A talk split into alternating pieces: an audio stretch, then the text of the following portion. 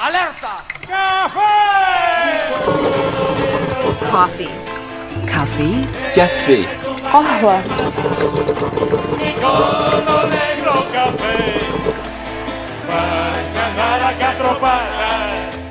Willkommen zur neuen Ausgabe des Café Alerta, dem Magazin für linke Politik und Kultur in Neumünster und Umgebung. Heute Corona-bedingt komplett im Homeoffice, produziert von Ingo, Clement, Carlos und Petro. Es geht heute um den so wichtigen Widerstand im Nationalsozialismus, der von Frauen geleistet wurde. Dazu habe ich ein Gespräch mit Florence R.W. geführt. Sie ist Autorin, Journalistin und Dozentin und hat zahlreiche Veröffentlichungen unter anderem zu den Themen Faschismus, Widerstand und Frauenbewegung herausgegeben. Im zweiten Teil der Sendung hat sich Clement mit der britischen Widerstandskämpferin Nancy Wake beschäftigt. Sie war Fluchthelferin und Mitglied der Resistance. Und zum Schluss schauen wir heute auch auf eine Widerständige aus Neumünster. Annie Wadle war Kommunistin und Widerstandskämpferin gegen den Nationalsozialismus. Sie wuchs in Kiel auf, wo 2016 eine Straße nach ihr benannt wurde. Doch nun zunächst einige aktuelle Meldungen. I read the news today, oh boy. Der Rundfunk bringt Nachrichten. Gut hinhören. Ermittlungen gegen Neonazi-Handwerker fallen gelassen. Im Oktober 2019 soll ein stadtbekannter Neonazi ein Drohvideo an eine Frau geschickt haben, die er offensichtlich in Verbindung mit den Vorwürfen gegen das Tattoo-Studio Famous gebracht hatte, welches vor wenigen Tagen aus der Holsten Galerie Neumünster ausziehen musste, äh, die er heute am 20. April wieder eröffnen darf. Unter dem Aktenzeichen 593 JS 65721-19 wurde nun bekannt, dass die Ermittlungen gegen den demnächst 40-jährigen Rechtsextremisten wegen der angeblichen Morddrohung in dem Video trotz offensichtlicher Faktenlage eingestellt wurden. Nach Einschätzung von ExpertInnen liegt das aber wohl nicht an der Staatsanwaltschaft, sondern am Landeskriminalamt. Laut Internetportal La Quimera Anti-Fascist Watch Group SH soll der nun nicht mehr Beschuldigte den subkulturell geprägten neonazistischen Strukturen um die inzwischen verbotene Terrorgruppe Combat 18 zuzuordnen sein. Was das Tattoo-Studio angeht, so ist sich die Antifa Neumünster ziemlich sicher, dass Famous mit dem Tattoo-Studio Notorious Inc. am Großflecken 31 zusammengeht. Aryan Circle Mitglied geht in Haft. Der Gründer der Division Nord, die aus der Nordic Division aus Bornhöved hervorging und sich später nach der Beteiligung von Bernd Töter in Aryan Circle umbenannt hatte, muss für zwei Jahre und sieben Monate ins Gefängnis. Laut Kieler Landgericht hatte der 23-Jährige keine Rechtsmittel gegen das Urteil des Amtsgerichts Neumünster eingelegt. Der aus Wittenborn bei Bad Segeberg stammende Marcel S., der mit einer rechtsextremen Studentin der Uni Kiel Studiengang Geschichte und Deutsch auf Lehramt in Gruppen des sozialen Netzwerks V-Kontakte gegen Juden, Andersdenkende und Flüchtlinge gehetzt hatte und dort antisemitische Bilder teilte, gilt als leicht erregbar und extrem gewalttätig. Bei einer Razzia vor seiner Verhaftung hatte die Polizei bei ihm ein Schwert, eine Machete, drei Wurfmesser und Reizgasspray sichergestellt. Und so war der 20. April vor 20 Jahren. Das Bündnis gegen Rechts, sozusagen der Vorläufer des AFA-Netzwerks, verteilte am 18. April 2000 10.000 Flugblätter gegen den rechtsextremistischen Club 88. Auf vier Seiten wurden Akteure der rechten Szene dargestellt, die teilweise bis heute aktiv sind. Und es wurden Aktivitäten rund um den seit 2014 geschlossenen Club 88 aufgelistet. Am 20. April feierten dann ca. 150 AntifaschistInnen eine Party gegen Neonazis und Rassisten in der AJZ Neumünster. In Gardeland fuhren zeitgleich ca. 300 bis 400 türkische MitbürgerInnen wild hupend am neonazistischen Club 88 vorbei. Der Treffort für Skinheads und Neonazis existierte seitdem schon drei Jahre lang auf den Seiten des Verfassungsschutzberichts, was man heutzutage von der Neonazi-Kneipe Titanic in der Wittendorfstraße nicht behaupten kann. Lediglich 2005 fand sie eine Erwähnung, allerdings nicht namentlich. Das Bündnis gegen Rechts setzte ähnlich wie das AFA-Netzwerk heute auf den öffentlichen Druck von Seiten der Bevölkerung. Wenn die Titanic jetzt nach der Corona-Krise erst gar nicht wieder geöffnet würde, setzt man damit ein Zeichen, und zwar dafür, dass man nicht gewillt ist, diese Zustände zu tolerieren oder gar zuzuschauen, wie faschistische Propaganda dort verbreitet wird. Moin Moin auch von Carlos. Ich bin wieder zuständig für die Musik. Als erstes Stück habe ich heute The Partisan von Leonard Cohen rausgesucht. Das Lied ist aus dem Jahre 1969 und damit eines der ältesten von uns gespielten Lieder. Es ist von seinem zweiten Album Songs from a Room. The Partisan erzählt ein paar Momente aus der Sicht eines Partisanen im Zweiten Weltkrieg. Unter anderem, dass er nicht kampflos aufgab, sondern sich den Partisanen anschloss, obwohl die Regierung was anderes befohlen hat. Dass er seine Frau und seine Kinder verlor wie sie sich zusammen auf Dachböden versteckten, deren BesitzerInnen in den Tod ging, um sie zu schützen. Viel Spaß mit dem ersten Lied und viel Spaß bei unserer Sendung. Florence Hervé hat gerade ein Buch herausgegeben. Es heißt Mit Mut und List Europäische Frauen gegen Faschismus und Krieg. Im Mai jährt sich zum 75. Mal die Befreiung von der Terrorherrschaft des Faschismus. Ich habe Frau Hervé gefragt, worum es bei diesem Werk geht. Genau, der Hintergrund natürlich äh, die Befreiung vom Faschismus. Und es ist ein Buch, das nicht nur eben äh, die Erinnerung in den Mittelpunkt stellt, sondern eben auf die Zukunft auch verweist. Also, im Mittelpunkt des Buchs stehen eigentlich die Geschichten von 75 Widerstandskämpferinnen aus über 20 europäischen Ländern. 75, ja, symbolisch für den 75. Jahrestag ich hätte noch viel mehr haben wollen, aber gut, es war, es war einfach so. Mhm. mhm. Und äh, das sind die Geschichten von Frauen, die entscheidend zur Befreiung in Europa beigetragen haben. Äh, das Besondere ist, das sind sehr unterschiedliche Ausgangssituationen bei den Frauen, auch unterschiedliche Motive, unterschiedliche Tätigkeiten, unterschiedliche Zeiträume, denn es werden Frauen versammelt hier, die einmal aus besetzten Ländern kommen, in denen es in erster Linie um die Befreiung vom äußeren Feind ging. Also ich denke an Frankreich oder an Griechenland, an die Sowjetunion, Polen. Mhm.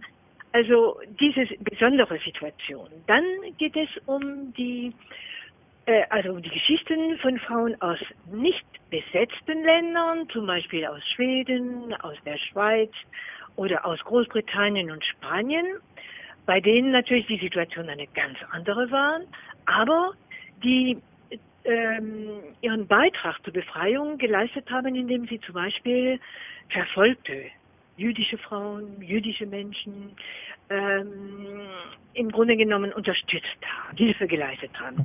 Und schließlich natürlich geht es um Deutschland, das heißt um, äh, das ist auch eine besondere Situation, denn der Widerstand eigentlich war nicht gegen einen äußeren Feind, sondern im, im eigenen Staat in Anführungsstrichen. Das heißt, der Widerstand galt als Verrat.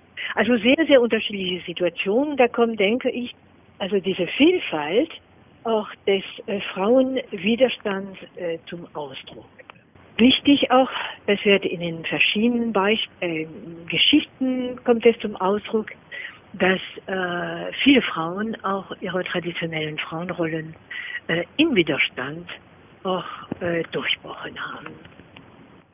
Ja, das steht im, im Mittelpunkt äh, des Buchs. Im Grunde genommen das Besondere auch daran, dass äh, 24 Autorinnen daran mitgearbeitet haben, die auch in der Frauenforschung oder in der Literatur oder auch sich eigentlich schon damit auch intensiv äh, beschäftigt haben und natürlich dazu beitragen. Mich interessierte dann noch die Frage, ob die Biografien miteinander verknüpft sind. Also es gibt ein paar Kurzbiografien und es gibt längere Biografien. Das war auch schwierig irgendwie ähm, da einen Ausgleich auch äh, zu finden, das muss ich auch äh, dazu sagen. Einige sind natürlich miteinander verknüpft, äh, einfach durch ihre Situation, dass sie in Netzwerken der Resistance, des Widerstands zusammengearbeitet haben. ein paar Namen, das trifft zum Beispiel ähm, eine, die Nichte des General de Gaulle, Geneviève de Gaulle, die zum Beispiel mit der Kommunistin Danielle äh, Casanova zusammengearbeitet haben und äh, im, im Konzentrationslager Ravensbrück auch waren. Also mhm. es gab schon äh, Verbindungen innerhalb der Widerstandsnetzwerke äh, zwischen Frauen einmal aus dem gleichen Land, auch zum anderen auch aus unterschiedlichen Ländern. Miteinander verknüpft zum Beispiel Deportierte in Ravensbrück oder Auschwitz und auch besonders spannend hier, dass Freundschaften dort entstanden sind in diesen, äh, in diesen äh, Konzentrationslagern von Frauen unterschiedlichen und unterschiedlicher Nationalitäten, äh, Freundschaften, die eigentlich bis äh, zu dem Tod gedauert haben. Das mhm. ist auch ein besonderes äh, Merkmal. Andererseits natürlich gibt, äh, äh, gibt es Frauen, die einfach da so stehen, ähm, die einfach äh, auch nicht in Gruppen organisiert waren, die einfach aus äh, also menschlichen Gründen auch gehandelt haben und äh, die nicht sozusagen mit anderen miteinander äh, verknüpft sind. Mhm. Also hier auch äh, unterschiedliche Situationen, wobei das Verbindende immer war der äh, Wunsch, der Kampf für die Freiheit. Florence RW ist Jahrgang 1944. Ich wollte von ihr wissen, welche Altersschichten sie untersucht hat und welche Auffälligkeiten es gab. Also zunächst habe ich das äh, Glück gehabt, äh, innerhalb meiner internationalen äh, Frauenarbeit, ich war jahrelang in der Internationalen Demokratischen Frauenföderation, ich habe das Glück gehabt, solchen Widerstandskämpferinnen kennenzulernen und auch später auch zu interviewen. Mhm. Das waren wunderbare Begegnungen und das hat mich natürlich sehr, sehr äh, beeinflusst.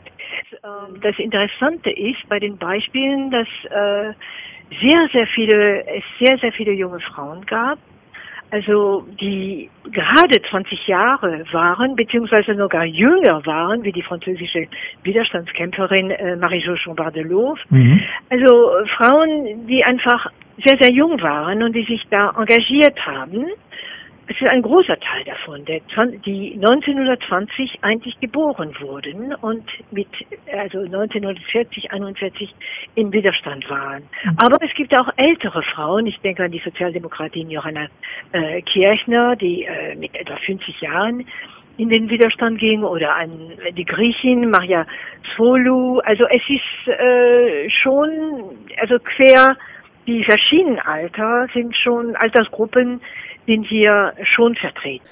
Ignoriert, verdrängt, vergessen, so könnte man den Zustand der Anerkennung des Widerstands von Frauen gegen den Nationalsozialismus beschreiben.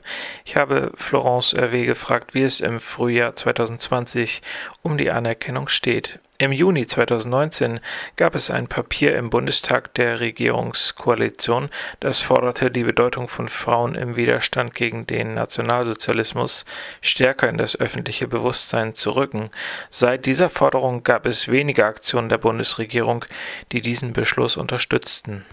Manchmal denke ich, dass es ein Geheimpapier ist, also mir ist das aufgefallen, dass äh, dieser eigentlich gute Beschluss, ich habe mich darüber sehr gefreut, auch wenn er unvollständig ist, weil äh, nur der deutsche Frauenwiderstand erwähnt wurde und nicht eben der europäische Frauenwiderstand. Mhm. Aber es gab kaum Resonanz zu diesem Papier. Ich habe nochmal versucht, mal in den Zeitungen kaum Artikel dazu. Das ist wie ein Geheimpapier behandelt. Ja, ich muss es, ich muss es auch wirklich ausgraben aus äh, einem Fundus durch einen Hinweis eben, dass es vorhanden ist. Äh, es, ja. es wurde ja eigentlich in den Medien kaum behandelt, das stimmt. Wahrscheinlich, weil das für sie uninteressant ist, Frauenwiderstand. Wieder so Frauengedöns, ne?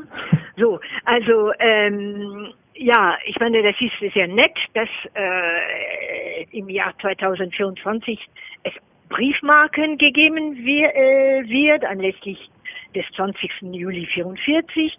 Wunderbar und es ist wunderbar, dass die äh, Gedenkstätte Deutsche Widerstand auch wahrscheinlich, äh, also eine Unterstützung von Projekten zu dieser äh, Frage bekommt. Aber bisher habe ich praktisch nichts mhm. bemerkt. Mhm. Und ich muss sagen, unser, ich sag mein Buch, aber das ist eigentlich unser Buch, weil eben 24 Autorinnen Mitautorinnen sind. Äh, mein Buch steht da ziemlich einsam da. Ja. Ich sehe nichts, was dazu gemacht worden ist, Ja, ja. um äh, das, äh, diese Würdigung in den Vordergrund zu stellen. Ja, hier und da zum 8. März, hier und dort mal eine Widerstandskämpferin vorgestellt. Aber dabei ist es geblieben. In Mhm. den Medien praktisch nichts. Äh, das äh, ist traurig. Die ungezügelte, liberalisierte Weltwirtschaft und der gierige Kapitalismus können die Probleme der aktuellen Corona-Krise nur mühsam lösen. Männlich dominierte diktatorische Staatsführung wie Orban in Ungarn und Bolsonaro in Brasilien sind momentan am Werk, um den Wunsch nach Freiheit zu unterdrücken. Zum Abschluss des Interviews wollte ich von Florence RW wissen, was europäische Frauen gegen Faschismus und Krieg entgegensetzen können. Ja, einmal möchte ich äh, nochmal hier kurz erwähnen, dass Frauen eben besonders betroffen werden, auch von dieser äh, Corona-Krise. Ja. ja, es sterben zwar mehr Männer als Frauen, aber in den Auswirkungen dieser Krise, weil sie in erster Linie für die Pflegearbeit, für die sogenannte Care-Arbeit zuständig äh, sind. Also, aber nicht nur, nicht nur deswegen. Aber ähm, ja, ich denke, wie, äh, dass europäischer, eigentlich internationaler Feminismus weiterhin gefragt äh, werden und dass es die falsche Schlussfolgerung es, äh, wäre zu sagen, na ja, eigentlich, ähm, ja, es ist jetzt, äh, sind jetzt andere Probleme und wir haben keine Zeit, uns mit unseren äh, feministischen Forderungen auseinanderzusetzen. Gerade das ist wichtig. Ja, gerade also nicht nachlassen, ausharren, nicht vertagen. Das wäre das Schlechteste, was man machen könnte, denn die Frauenforderungen sind eng, eng verbunden mit äh, den Forderungen nach mehr Demokratie, nach Frieden, nach Freiheit, nach Fortschritt auch verbunden. Ähm, also für mich wäre wichtig, die Erfahrungen auch der Widerstandskämpferinnen auch ähm, mit einzubeziehen in unsere Überlegungen. Ich denke immer an das schöne Wort auch von der äh, Widersta französischen Widerstandskämpferin Lucie Aubrac. Widerstand ist eigentlich ein lebendiges Erbe. Das ist nicht etwas, was zur Vergangenheit gehört, sondern etwas, was zur Gegenwart gehört. Also unsere Arbeit, Auseinandersetzung mit dem Rassismus Mhm. zum Beispiel, mit Rechtsextremismus, das sind aktuelle Aufgaben. Ähm, das, glaube ich, geben uns die, ähm, die Widerstand, diese wunderbaren Frauen mit auf dem Weg, dass wir hier nicht äh, nachlassen sollen. Mhm. Das heißt einmal also auch ähm, diese europäische Zusammenarbeit, die es gibt schon zwischen feministischen Gruppen verstärken. Ähm, und wir sehen jetzt gerade, Sie haben das erwähnt, in einigen äh, östlichen Ländern in äh, recht, rechtsextreme Regierungen heute auch der Beschluss, der die erste ähm, äh, in, in Polen, äh, dass die Abtreibung vollständig verboten äh, werden soll. Das geht einher. Rechtsextremismus, Einschränkung von äh, Frauenrechten. Hm. Hier müssen wir ganz klar unsere Forderungen in den Mittelpunkt auch stellen. Ich denke auch an solche Netzwerke, äh, europäische Netzwerke auch, der sogenannte Care-Arbeit, also Sorgearbeit, Care-Revolution, die für solidarische und nachhaltige Lebensweisen Weisen auch kämpfen. Das muss verstärkt werden und ganz insbesondere auch die Bildungsarbeit auch diesbezüglich. diesbezüglich. Mhm. Also da können wir einfach nicht sagen, na ja, also in zehn Jahren, wenn sich das alles äh, ge äh, gebessert haben sollte, dann äh, können wir unsere Frauenforderungen wieder aufstellen. Ja. Das geht nicht. Da bin ich wieder mit dem zweiten Song des Abends. Es handelt sich um Weiße Rose von Konstantin Wecker.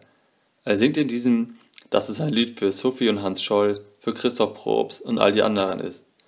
Für alle Menschen, die auch heute noch gegen Faschismus und Rassismus kämpfen. Ich möchte gar nicht viel zu dem Lied sagen, sondern mich bei allen Menschen bedanken, die auch in diesen schwierigen Zeiten nicht aufgeben, auf die Straße gehen, den Mund aufmachen und auf die Situation der geflüchteten Menschen in Griechenland aufmerksam machen, die sich für die Menschen ohne festen Wohnsitz einsetzen. Danke. Nach der Invasion und teilweise Besatzung Frankreichs durch die Nazis war der Widerstand zunächst wie gelähmt. unter anderem auch, weil viele kommunistisch orientierte Menschen zunächst wegen des Nicht-Angriffspakts zwischen Hitler und Stalin die Nazis nicht offensiv bekämpften.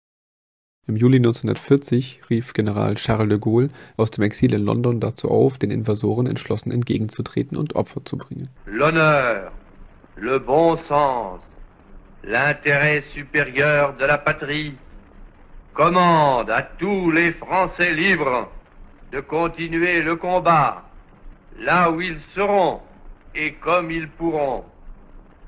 Im Juli 1940 gründete der britische Premier Winston Churchill die Special Operations Executive (deutsch Sondereinsatztruppe, abgekürzt SOE) zur subversiven Kriegsführung ohne direktes und offenes militärisches Eingreifen, interessanterweise den Aktionen der nordirischen IRA nachempfunden die SOE wurden auch als The Baker Street Irregulars bezeichnet, in Anspielung auf den Sitz des Hauptquartiers in der Londoner Baker Street 64 und die erfundene Gruppe von Spionen in Sherlock-Holmes-Romanen. Churchill selbst beauftragte die SOE, Europa in Brand zu stecken. Während des Krieges kam es zu vielerlei Kooperationen zwischen den SOE und der französischen Resistance, da beide Länder ja nur durch den Ärmelkanal getrennt wurden und eine Versorgung der Marquisaren mit Waffen, Medikamenten usw. über eine Luftbrücke möglich war ein Schwerpunkt lag dabei neben der Übermittlung von Erkenntnissen über deutsche Truppenstärken und Verlegungen auch auf Sabotageakten. Eine Agentin der SOI, die später unter dem Decknamen Die Weiße Maus auf der Fahndungsliste der Gestapo ganz oben stehen sollte, ist Nancy Grace Augusta Wake. Nancy Wake wurde als Enkeltochter einer Maori in Neuseeland geboren, lebte zunächst in Sydney, ging dann aber als Krankenschwester nach London und arbeitete als Journalistin in Paris Während eines Aufenthalts in Wien sah sie mit eigenen Augen, wie die Deutschen mit Menschen jüdischen Glaubens oder jüdischer Abstammung umgingen, was sie so aufrüttelte, dass sie sich schwor, dass die Nazis es nicht schaffen durften, sich Europa unter ihre Nägel zu reißen.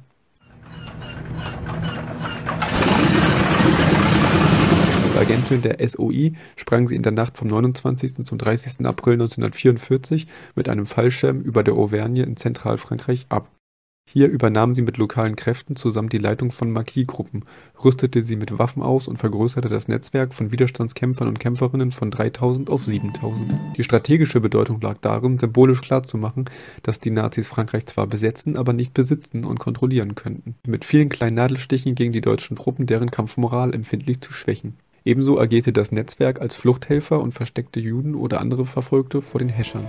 There were German agents all over the place, of course. Good luck, Nancy but she really wanted to be into the action and into it as fully as possible. And I have no doubt, having studied her personality from the beginning, that she was extremely active and was seeking uh, Pat O'Leary's permission to do more and more in the Pat line. 1944 kam es nach der Entdeckung des Netzwerkes zu schweren Gefechten mit der SS. Nancy Wakes Gruppe ließ sich aber durch bessere Kenntnisse der Umgebung und ihren Wagemut nicht unterkriegen. Im Gegenteil, Wake führte am 27. Juli selber den Angriff auf die Gestapo-Stelle im Hôtel de l'Écu in Montluçon an, warf dabei Handgranaten ins Gebäude, 38 Deutsche starben. Bei einem Angriff auf eine Waffenfabrik tötete sie eine Wache mit einem Genickschlag, musste sich nach der Mission den Rückweg freischießen und tötete dabei eine deutsche Agentin. Die berühmteste Anekdote ist aber sicherlich die, der zufolge sie bei einer Aktion mit einem Fahrrad 500 Kilometern in 71 Stunden zurücklegte, um durch erneute Vergabe von Codewörtern den Funkverkehr zu stabilisieren. Dabei passierte sie mehrere deutsche Kontrollposten unerkannt Aufgrund solcher Aktionen stand sie bald ganz oben auf der Fahndungsliste der Gestapo, die sie unter dem Decknamen La Souris Blanche, die Weiße Maus, kannte. Einmal saß sie tatsächlich auch vier Tage lang im Kerker der mit den Nazis kollaborierenden Vichy-Polizei in Toulouse. Diese haben sie aber nicht identifizieren können und auch im Verhör keine Infos aus ihr rausgekriegt. Viele der Gestapo-Agenten unterschätzten sie chronisch. He betrayed Garrow and 50 others but he never even mentioned my name. To him, I was just some silly, spoilt, clueless woman. So he forgot all about me. Ein eindeutiger Fehler, wie die Geschichte zeigen sollte. Der große Tag der Resistance kam dann mit dem D-Day am 6. Juni 1944, als der Invasion der Alliierten in die Normandie kriegsentscheidende Unterstützung geleistet wurde die falschen Informationen des Doppelagenten Juan Pujol, den die Briten Garbo nannten, aber auch das Aufstellen der 23rd Special Troops der US Army, die auch als Ghost Army bekannt wurde, und den Nazis durch simulierten Funkverkehr und das Aufstellen tausender Attrappen vorgaukelten, dass die Invasion anderswo stattfinden würde, führten dazu, dass die Landung in der Normandie die deutschen Verteidigungslinien überraschte Dennoch war der Atlantikwall, den der ehemalige Wüstenfuchs Rommel von Norwegen bis Portugal überwachte, kaum zu knacken, vor allem weil im Hinterland unzählige Panzerdivisionen als Nachschub bereitstanden. Hier kam die Resistance ins Spiel. Durch gezielte Sabotageakte wurden Brücken und Eisenbahnlinien gesprengt, um den deutschen Nachschub so lange zu verzögern, bis die Schlacht an den Stränden entschieden war. Wake arbeitete noch nach dem Krieg für den Geheimdienst und verstarb 2003 hoch dekoriert. Ihr Leben hat viele Kunstschaffende inspiriert. 1987 wurden Nancy Wakes Memoiren für das Fernsehen verfilmt. Der Romanautor Ken Follett, der mit dem Spionage-Thriller Die Nadel und vor allem dem Mittelalter-Epos Die Säulen der Erde bekannt wurde, lehnte seinen Roman Die Leopardin von 2001 unter anderem an ihr Leben an. Im gleichen Jahr erschien der Film Die Liebe der Charlotte Gray, unter anderem mit Kate Blanchett. Wenn du ein Talent hast, ist es deine Pflicht, etwas damit anzufangen. Tapfer zu sein. Ich sagte ihr, sie wird im Kampf gegen die Deutschen sterben. 2008 folgte schließlich Female Agents Geheimkommando Phoenix, unter anderem mit Sophie Marceau. Im Film Die Liebe der Charlotte Gray kehrte die Protagonistin nach dem Krieg nach Frankreich zurück und traf dort auf einen alten Mitkämpfer, in den sie sich nach dem Abschuss ihres Mannes verliebt hatte. Im wahren Leben kehrte sie nach dem Tod ihres damaligen Mannes nicht mehr nach Frankreich zurück. She felt that she was the one that should have faced the firing squad. If anybody was going to take the hit on this, she was the one that needed the blindfold. As it turned out, they couldn't get her, so they got Henri. I don't think she would have forgiven herself for, for what happened to him. Den dritten Song haben Manic Street Preachers beigesteuert. Es handelt sich um If You Tolerate This, Your Children Will Be Next. Die Band stammt aus Wales, genauer gesagt Blackwood. In einem Interview sagte der Bassist der Band Nicky Wire einmal, falls man ein Museum baute, um Blackwood darzustellen, wäre alles, was man dort ausstellen könnte, scheiße. Ich persönlich sehe es anders, ich denke, es wäre deren Musik, aber gut. Bis zum 1. Februar 1995 bestand die Band aus vier Mitgliedern. An dem Tag verschwand aber Richie James Edwards spurlos. Er war der Gitarrist der Band. Bis heute ist er wieder nicht, nicht wieder aufgetaucht und wurde aber auch nicht ersetzt. Die Band ist aktuell weiter nur mit den drei übrigen Gründungsmitgliedern unterwegs. Das heutige Lied stammt aus dem Album This Is My Truth Tell Me Yours, das 1998 erschien. Und wir kommen zu unserem letzten Thema. Annie Wadle war eine Widerstandskämpferin gegen den Nationalsozialismus. Die Kommunistin und Antifaschistin musste ihren Mut mit KZ-Haft und Misshandlungen bezahlen. Im Jahr 2016 hat die Stadt Kiel, in der Annie groß wurde, den Annie Wadle Weg eingeweiht. Das Freie Radio Neumünster war bei der bewegenden und vom Ernst Busch Chor Kiel begleiteten Einweihung dabei und wir hören jetzt einen Ausschnitt daraus. Heute nennen wir diese Straße nach einer unbeugsamen Frau, die stets gegen die reaktionären Kräfte in diesem Land gekämpft hat. Sie hat für ihre Überzeugung Gefangenschaft und Folter erlebt und überlebt, ohne sich und andere zu verraten. Dass wir diese Straße nach ihr benennen können, liegt an Menschen wie ihr. Dass wir es tun, ist gleichzeitig Verpflichtung, ihren Spuren zu folgen und unsere Stimme zu erheben, wenn Ungerechtigkeit, Nationalismus und die Unterdrückung schwacher und Andersdenkender beginnt, das unser Leben zu bestimmen. Zu ihrer Zeit war die Farbe des Gegners braun. Heute verniedlicht der Gegner die Schrecken des Faschismus als Vogelschiss und ist auf dem besten Weg, zweitstärkste politische Kraft in Deutschland zu werden. Seine Farbe ist blau. Besinnen wir uns also auf unsere gemeinsamen Werte und beenden wir diesen Schrecken gemeinsam, bevor der Schrecken uns bestimmt. Wir leben ewig.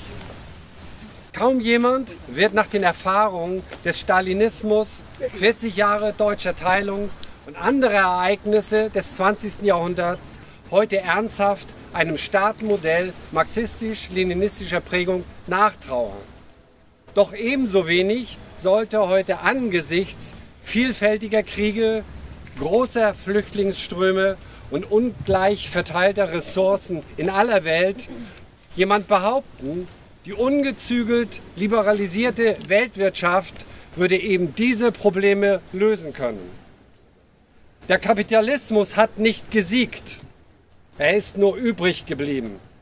Was spricht eigentlich gegen den Kommunismus? Ja, Anni, Anni Wadle, geborene Kreuzer, Von 1909 bis 2002 hat sie gelebt, war Kommunistin, Widerstandskämpferin, Kriegsgegnerin.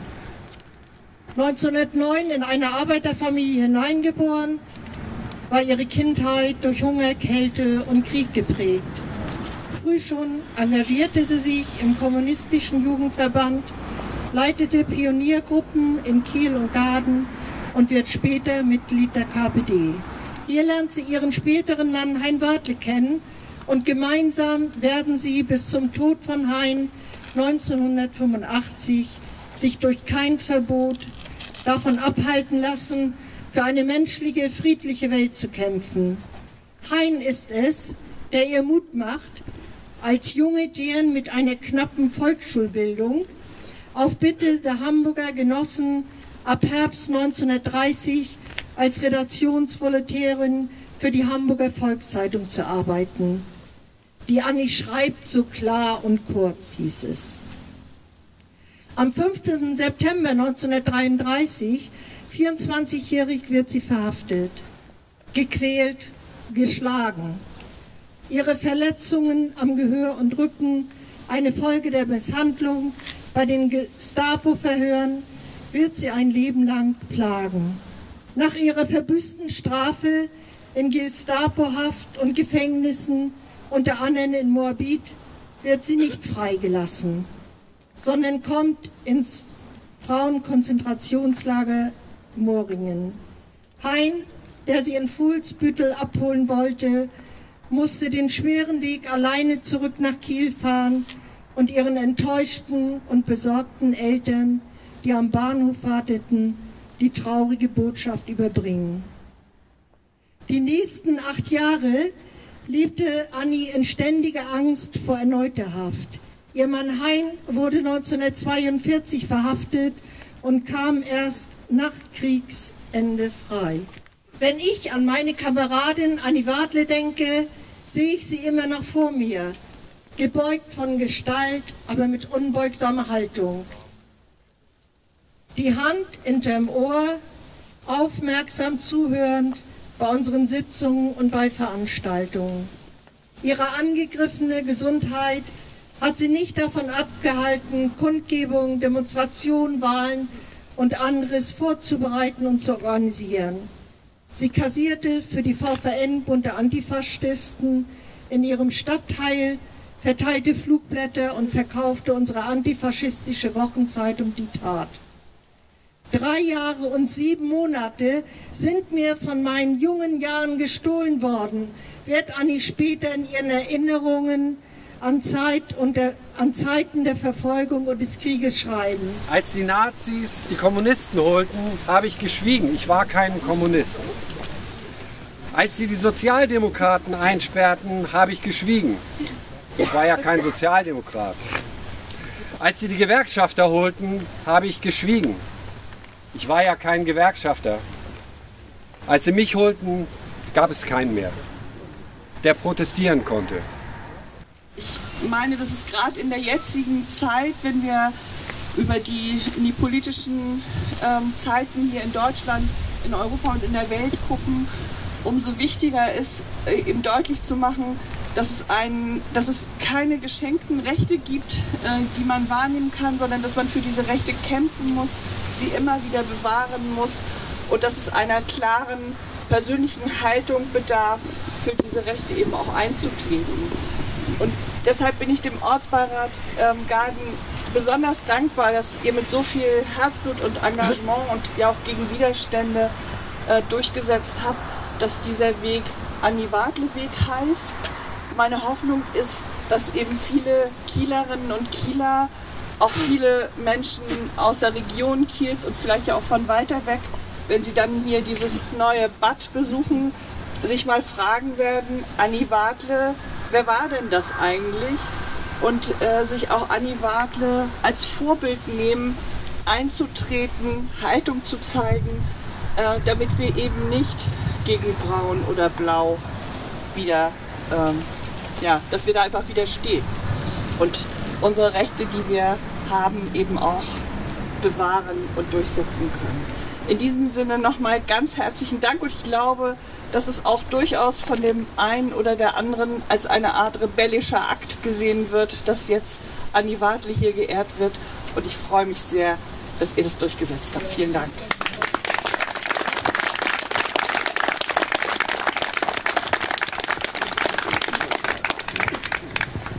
Dann ziehen wir beide mal an der Leine und die Namensgebung an die Wadleweg ist eröffnet. Wow! Als vierten Song des Abends haben wir uns ein Lied von Sindios, was übersetzt ohne Gott bedeutet, rausgesucht. Sindios war eine 1988 gegründete anarchistische Hardcore-Band aus Spanien. Die ersten Jahre spielten sie in besetzten Häusern, um ihre libertären Ideen zu verbreiten. Nach einer Trennung Mitte der 90er haben sie 97 dazu entschlossen, wieder Musik zu machen. 2006 kam allerdings das endgültige aus, das sie mit persönlichen Gründen begründeten. Jeder will sein Leben präsentieren, alle wollen ihr Näschen operieren. Das Internet ist so etwas ähnliches wie Videotext. Was geht ab, Münster? Mein Name ist Petro und ich werde euch ab sofort hier im Café Alerta einen kleinen Überblick der Themen geben, die die Menschen die letzten Wochen im Netz politisch bewegt haben. Also dann reden wir nicht länger um den heißen Ball herum und beginnen auch direkt mit den Themen. Ein Thema, was seit Wochen bei den Menschen im Netz präsent ist, ist, wie soll es auch anders sein, das ganze Corona-Thema. Viele Menschen teilen ihre Erfahrungen mit dem Virus, aber auch wie der Virus ihr Leben und auch ihre Arbeit beeinflusst. Auch wir vom Freien Radio Münster sind von den Auswirkungen der Pandemie betroffen. So entsteht diese Folge zum Beispiel komplett aus dem Homeoffice. Wir alle durchleben gerade eine wirklich schwere Zeit. Wir werden in unseren Freiheitsrechten und allgemein in unseren Grundrechten stark eingeschränkt. Auch wenn dieser Zustand nur temporär ist, ist das Ganze natürlich alles andere als einfach und auch nicht einfach so akzeptabel. Daher regen sich viele Menschen im Netz zu Recht darüber auf, dass wir immer mehr Freiheit einbüßen und immer mehr überwacht werden. Dies war auch einer der Gründe, warum am 25.03. 25 Menschen in Flensburg protestiert haben, natürlich mit genügend Sicherheitsabstand zueinander. Auch in Kiel haben sich am 28.03. 80 Menschen an verschiedenen Orten und in Kleinstgruppen getroffen, um auf die aktuellen Missstände aufmerksam zu machen. Proteste gegen das neue Infektionsschutzgesetz sind also schon im vollen Gange. Ein Thema, welches das Netz auch wirklich stark in Aufruf versetzt hat, ist, dass Viktor Orban durchs ungarische Parlament eine Notverordnung auf unbestimmte Zeit erlassen konnte. Damit hat er soeben das Parlament und die Gewaltenteilung ausgehebelt. Regiert wird jetzt von ihm per Dekret. In Ungarn wird das Parlament also suspendiert und Wahlen finden nicht mehr statt. Damit hat Viktor Orban, genau wie im Dritten Reich damals, durch eine Notverordnung eine Diktatur geschaffen. Dieses Vorgehen wurde natürlich von allen Seiten kritisiert, nicht nur von Leuten aus dem Netz, sondern auch von Politikern und von Parteien. Doch im Statement von Kommissionspräsidentin Ursula von der Leyen, in dem sie sagt, dass Maßnahmen in Zeiten von Covid-19 verhältnismäßig sein müssen, wurde Ungarn nicht namentlich genannt. Könnte vielleicht daran liegen, dass sie ohne Orbans Fidesz Stimmen gar nicht erst ins Amt gewählt worden wäre, ein wirklich enttäuschendes Statement, wie ich finde. Kommen wir nun auch schon zum letzten Thema, welches ich in dieser Folge Kaffee Alerta gerne nochmal ansprechen würde. Denn es gibt dann noch ein Thema, welches wirklich starke Wellen im Netz, aber auch in der Politik im Allgemeinen geschlagen hat. Und zwar haben unter anderem H&M, Deichmann und Adidas angekündigt, keine Miete mehr für ihre Gewerbeimmobilien zahlen zu wollen während der Corona-Krise.